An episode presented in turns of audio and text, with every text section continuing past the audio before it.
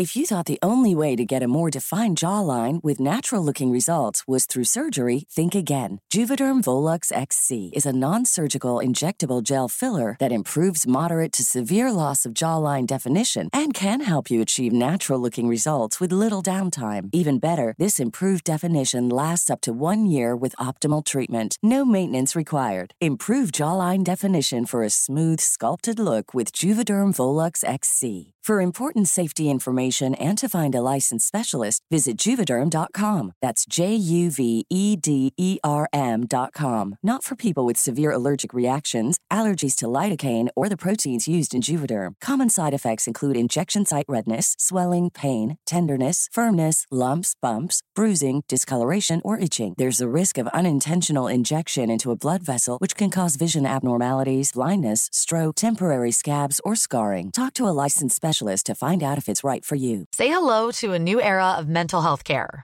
Cerebral is here to help you achieve your mental wellness goals with professional therapy and medication management support. 100% online.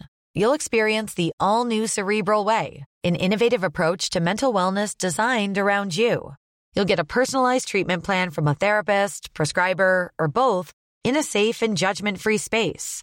Your cerebral therapist or prescriber will outline a customized plan with clear milestones along the way so you can get to feeling your best. With Cerebral, you're not alone in your mental health journey. We're here to empower you to live a fulfilling life. So take that first step towards a brighter future and sign up today at cerebral.com slash podcast and use code ACAST to get 15% off your first month. Offer only valid on monthly plans. Other exclusions may apply. Offer ends July 31st, 2024. See site for details. Made by Podster.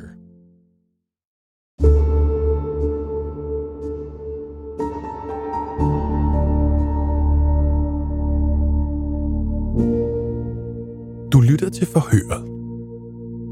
I denne serie på otte episoder hører vi politiafhøringer fra det højt profilerede mor på Karoline Stenvald. Du lytter nu til episode 7. Under efterforskningen er Tonys søn blev afhørt. Han har ikke været i stand til at give et alibi for tidspunktet for Karolins forsvinden. Politiet fortæller Tony om dette og siger, at de overvejer at anholde sønnen. Straks tilbyder Tony at fortælle dem mere, hvis han må se og tale med sin søn. Det går politiet med til. Tony beder om et kort over et bestemt område i nærheden. Og det er her, han viser dem, hvor han har placeret hendes lig. Forhør med Tony Alden den 22. oktober 2008. 40 dage efter Karolines forsvinden.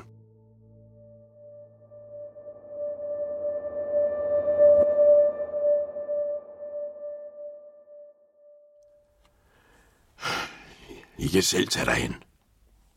Hvad siger du? Jeg kan tage afsted alene. Du vil ikke tage med? Nej, jeg vil ikke se det igen. Nej. Noget er øh, er jo nok ikke præcist, men det meste er korrekt. Jagt, øh, bagagerummet, stenbroen, alt det der er sandt, men jeg har været så pisse bange for, hvad det er, jeg har gjort, og alt det, jeg har været igennem, så jeg har sgu ikke lyst til det. Jeg har ikke lyst til at blive mindet om det, for det... Jeg har været igennem det... Det er sgu lige så slemt. Jeg har skjult det hele. Og jeg skammer mig sgu, okay? Mm. Ja, nogle af jer er sikre på, at det er seksuelt. Det er alt sammen sandt fra stenbroen. Jeg tænker på mine børn, jeg tænker... Jeg tænker på det, jeg... Jeg tænker på jer, og jeg tænker på, hvordan hun opførte sig. Ja. Jeg vil ikke se noget som helst. Jeg vil ikke, jeg vil ikke se noget som helst. I ved alt nu. Fra Stenbroen til det, I så kalder 58. Når du kommer til Edeforsvejen, skal du dreje til venstre på den gamle E10. Men du har sikkert flere spørgsmål, og jeg skal nok svare dig på venstre side. Ligger hun.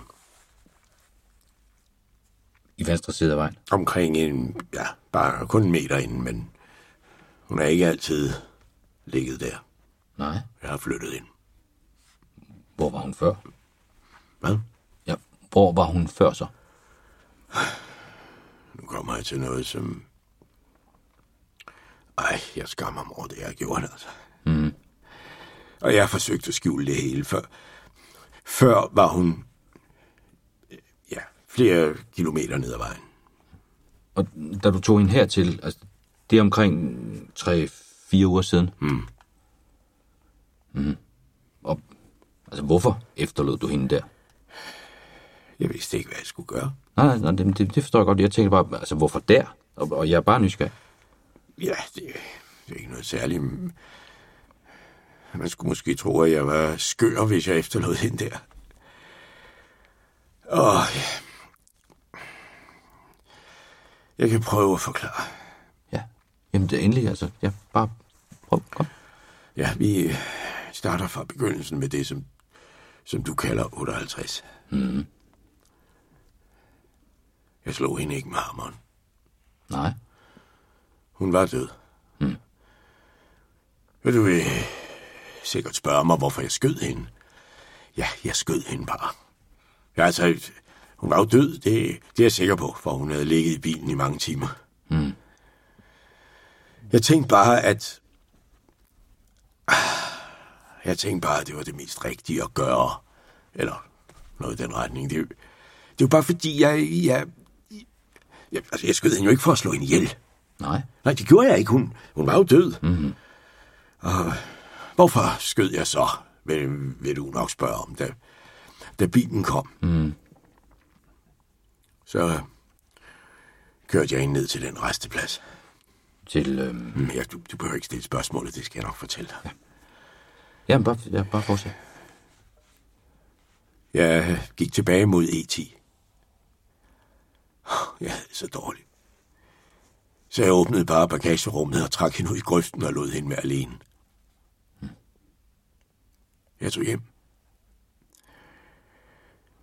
Og jeg tog tilbage igen. Her er det så, I må tænke, hvad fanden I...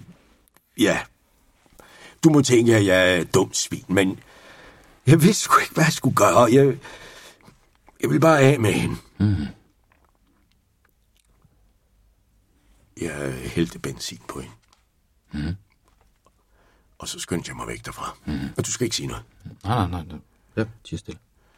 Så måtte hun ligge der.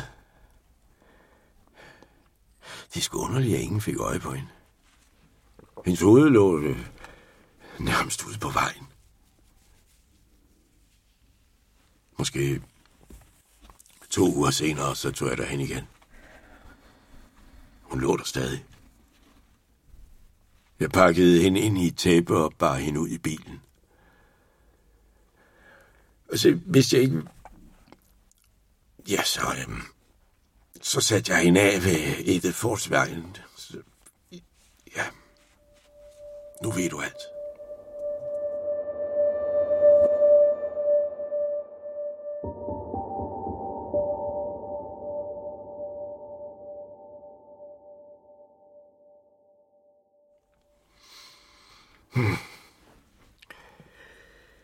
Håbede, at nogen ville finde hende. Ja. Men der var ingen, der fandt hende. Og så forstår du, når jeg siger, at det er nytteløst at køre rundt og kigge efter hende, ikke? Jeg kunne lige så godt have smidt hende i grøften og smidt nogle blade på. Og du ville være gået lige forbi. Mm, ja, jamen, det, det forstår jeg godt. Fordi I ikke tror på det. Øh, nej, vi ville ikke tro på det. Nej. Vi ville... Øhm, ved, ved, ved du, hvad du troede? Øh, du troede, at I bare kunne få hende på et sølvfad med et skilt på, hvor der stod, her er Karoline. Mm. Men sådan er det sgu ikke, du. I skal ud i skoven.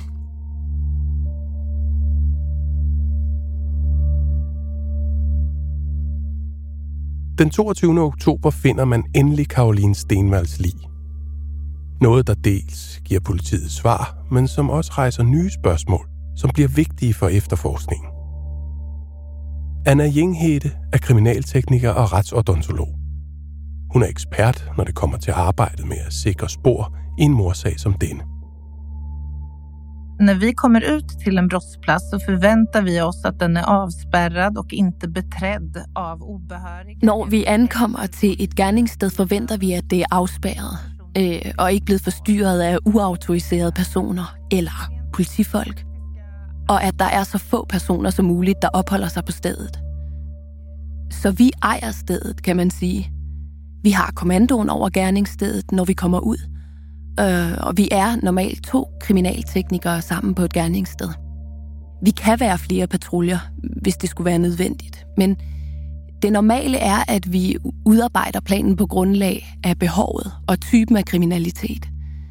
Det rent praktiske arbejde på et gerningssted og valget af metoder og teknikker, det afhænger primært af den type forbrydelse, vi efterforsker, men også af det miljø, vi arbejder i. Det betyder altså, at det praktiske arbejde kan variere en smule fra sag til sag. Lidt forenklet så øh, udarbejder vi altid en slags plan for, hvordan vi vil nærme os scenen, øh, hvordan vi vil bevæge os rundt på den, hvilke spor vi kan forvente at søge efter og måske også sikre.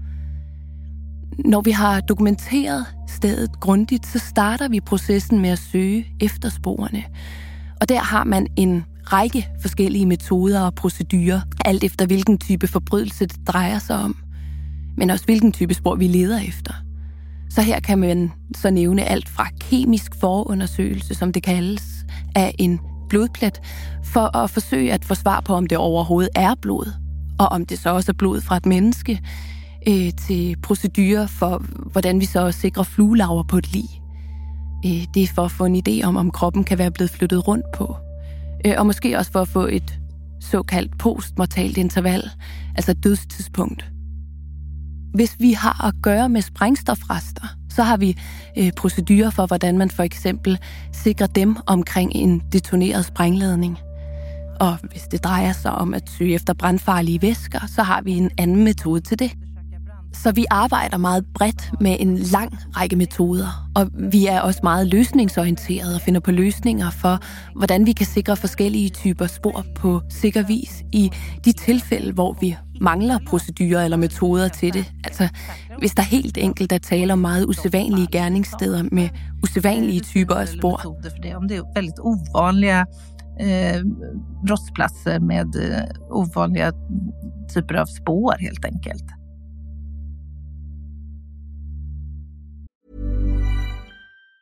Say hello to a new era of mental health care. Cerebral is here to help you achieve your mental wellness goals with professional therapy and medication management support. 100% online. You'll experience the all new Cerebral Way, an innovative approach to mental wellness designed around you. You'll get a personalized treatment plan from a therapist, prescriber, or both in a safe and judgment free space. Your cerebral therapist or prescriber will outline a customized plan with clear milestones along the way so you can get to feeling your best. With Cerebral, you're not alone in your mental health journey. We're here to empower you to live a fulfilling life. So take that first step towards a brighter future and sign up today at cerebral.com slash podcast and use code ACasts to get 15% off your first month. Offer only valid on monthly plans. Other exclusions may apply. Offer ends July 31st, 2024. See site for details. How would you like to look five years younger? In a clinical study, people that had volume added with Juvederm Voluma XC in the cheeks perceived themselves as looking five years younger at six months after treatment. Look younger, feel like you. Add volume for lift and contour in the cheeks with Juvederm Voluma XC. Reverse signs of aging by adding volume to smooth laugh lines with Juvederm Volure XC. For important safety information and to find a licensed specialist, visit juvederm.com. That's J U V E D E R M.com. Not for people with severe allergic reactions, allergies to lidocaine, or the proteins used in Juvederm. Common side effects include injection site redness, swelling, pain, tenderness, firmness, lumps, bumps, bruising, discoloration, or itching. There's a risk of unintentional injection into a blood vessel, which can cause vision abnormalities, blindness, stroke, temporary scabs, or scarring. Talk to a licensed specialist to find out if it's right for you. Forhør med Tony Alden den 24. oktober 2008. 42 dage efter Karolins forsvinden.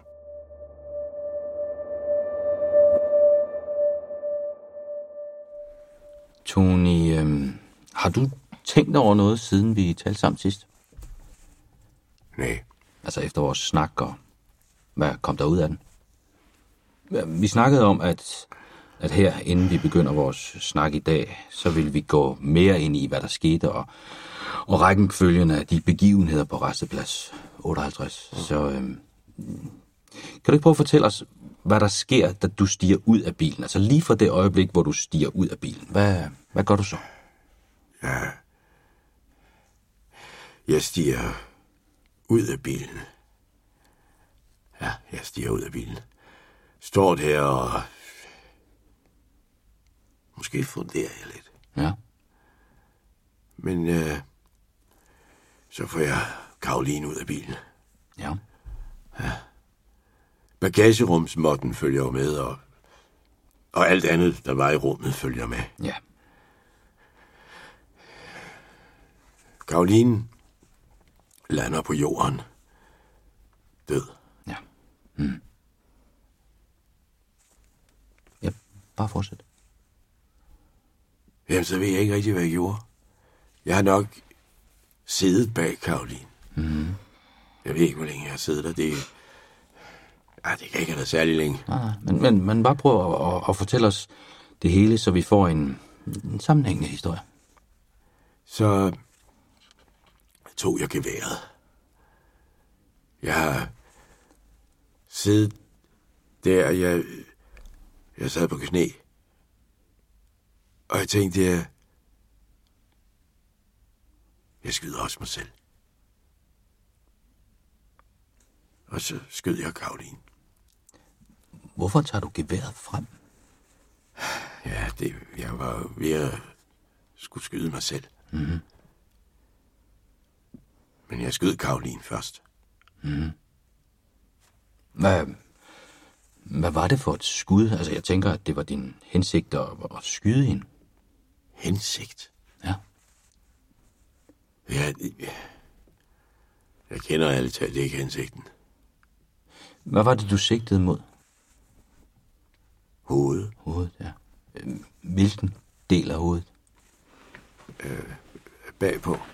Bagpå. Mm. Hvorfor sigter du på bagsiden af hovedet? Det ved jeg ikke. Nej. Hvad, hvad siger du? Jeg vil ikke mere. Du vil ikke mere. Jeg tænkte...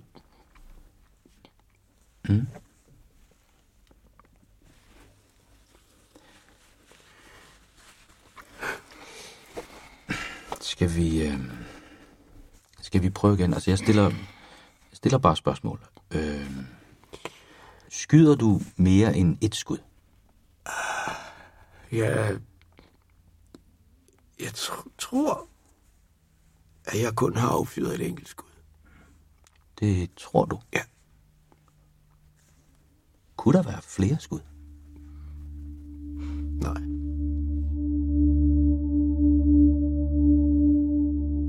Politiet afhører Tony både på restepladsen Stenbroen og på resteplads 58. Tony viser, hvordan han påstår, at begivenhederne udspillede sig begge steder. På resteplads 58 viser Tony, hvordan han og hvordan Karoline er placeret, da han skyder hende. Forhør med Tony Alden den 28. oktober 2008, 46 dage efter Karolines forsvinden. Erkender eller benægter du, at du har myrdet Karoline? Jeg nægter at have begået mord, men jeg har skadet et andet menneske. Har du nogen begrundelse for, at du benægter at have begået mord? Et mord? Ja. Hvorfor benægter du det? Jeg, jeg har jo ikke brutalt myrdet nogen. Nej. Altså, du har i tidligere afhøringer flere gange fortalt os, at du skød Karoline i hovedet. Ja, Ja. Og, og, og nu vil vi gerne have dig til at fortælle os mere om skyderiet, så det er der, vi begynder. men altså... Men vi kommer til at stille dig mange spørgsmål. Hvordan og hvorfra og hvor det er sket. Øh, Det I kalder resteplads 58. Ja. Første gang du kigger til Karoline, altså hvordan hun har det, er det, da du åbner bagagerummet på resteplads 58. Ja. Ja. Og et minut efter, så skyder du hende i hovedet. Og du har også sagt her før, at du har slået hende med en hammer. Ja, men det var jo for at skjule, at jeg... Slog du med hammeren? Nej, Hvorfor sagde du, at du brugte hammeren? øh, fordi jeg havde lyst til det. Og det var ikke en økse eller noget andet? Nej. Du sagde en hammer? Ja. Er det rigtigt? Hvad? At du har slået med en hammer? Nej. Hvorfor sagde du det? Ja, Det var for at skjule det for helvede. For at skjule hvad? At jeg havde skudt hende. Men hvordan kan du skjule, at du skød ved at... Det ved jeg ikke. Hvad var årsagen til, at du fortalte os, at du havde slået hende med hammer? Jeg ville skjule, at jeg havde skudt hende. Hmm. Men det ville jo komme frem før eller siden. Ikke sandt? Eller? Ja, det ja, åbenbart. Det. Men altså, hvad tænkte du så på? Altså, du må jo have tænkt et eller andet i forhold til den fortælling. Om hvad? Ja. Præcis, hvordan du skulle fortælle din opdigtede historie, hvad du ville sige, og hvornår du ville sige hvad. Ikke? Selv når du har ændret ting undervejs. Da du fortæller os det med hammeren, hvad, hvad er det så, du, du prøver at fortælle os? Og jeg vil gerne have, at du svarer ærligt. Uden jeg har at... forsøgt at skjule, at jeg skød hende. Mm. Ja. Vidste du ikke, at vi ville finde ud af det med skyderiet? Nej, for fanden. Nej, men, men, men kunne du ikke regne ud, at det ville komme frem? Altså, var du bange for, at det ville komme frem? Ja, det havde jeg ikke tænkt på. Ja. Hvorfor siger du så, at du slog med hammeren? Du sagde, at jeg havde fundet et stykke knogle. Var det derfor? Ja. Havde det noget med skyderiet at gøre? Ja. Okay. Tony, så, så når du fortæller os, at du slog med hammeren, så, så var det for at dække over skuddet? Eller var det for at forklare det med knoglefragmentet? Øh, ja, det er nok for at forklare det med knoglen. Sådan lidt i hvert fald. Hvorfor var det mest nærliggende at sige, at det var en hammer? Ja. Hvad? Ja, det ved jeg ikke. Er det mindre kriminelt for dig at slå med en hammer end at skyde? Undskyld, jeg siger det her. Men det virker, som om du nyder det. Nej, jeg nyder det ikke. Bestemt ikke, men jeg vil gerne til bunds i sagen, og jeg vil have, at du fortæller os, hvad du tænkte på, og jeg giver ikke op, før du har fortalt os det. Vi vil blive ved med at vende tilbage til det, og der vil være andre, som vil spørge ind til det her. Flere, mange flere runder med det her, og det bliver ved, og det bliver ved.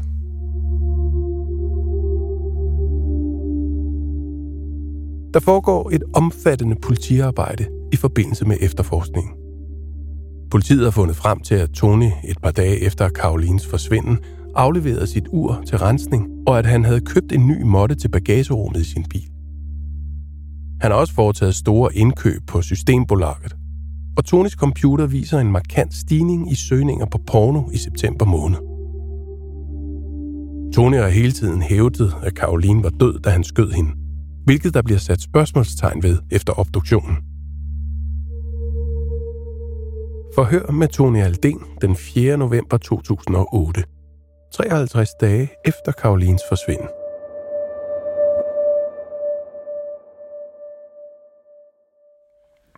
Sagen er den, Tony. Vil du vide, hvor du har ramt hende? Skal jeg fortælle dig det? Ja, fortæl mig det. Hun er blevet ramt i ryggen. Hun er blevet skudt i ryggen. Ja, og til med i en speciel vinkel. Hun er blevet skudt i ryggen, Tony.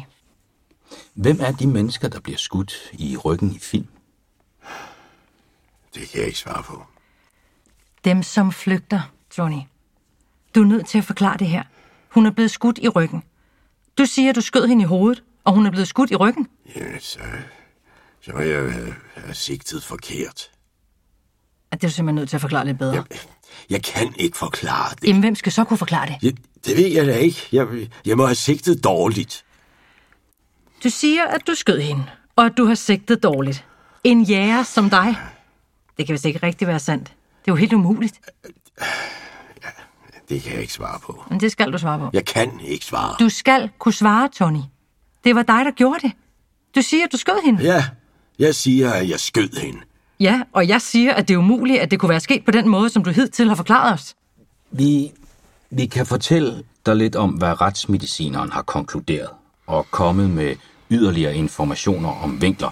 Men det er allerede klart, at indgangshullet er i ryggen og udgangshullet fortil, og at denne vinkel ikke stemmer. Så nu har du chancen for at forklare dig, Tone. Jeg kan ikke forklare det. Og vi har allerede fortalt dig, at hovedet er knust, og at man kan skelne mellem skudhuller og slag med stup genstand. Og, og, og det kan du gøre med en meget høj grad af sikkerhed. Man, man kan se på kuglens retning med indgangshul og udgangshul, øh, kropsposition, og det vil veje tungt. Så hvis du vil fortælle os noget mere om det, så er det nu. Nej. Jeg har ikke noget at fortælle dig. Sagen er, der er begået et mor, og vi har underrettet dig om, at du er mistænkt for den her forbrydelse. Du har skudt hende, og en erklæring her viser, at hun sandsynligvis var i live, da hun blev skudt. Det forløbige budskab er, at hun overlevede, fordi der er blødninger, der indikerer det. Mm. Og du har fortalt os, at du har skudt hende. Og nu fortæller vi så, at retsmedicineren siger, at Karoline var i live, da hun blev skudt. Det er der beviser på, at der er en blødning, og det er derfor, at du er mistænkt for mor. Ja. Ja, sådan er det. For mig. Ud fra hvad jeg så, så var hun ikke i live.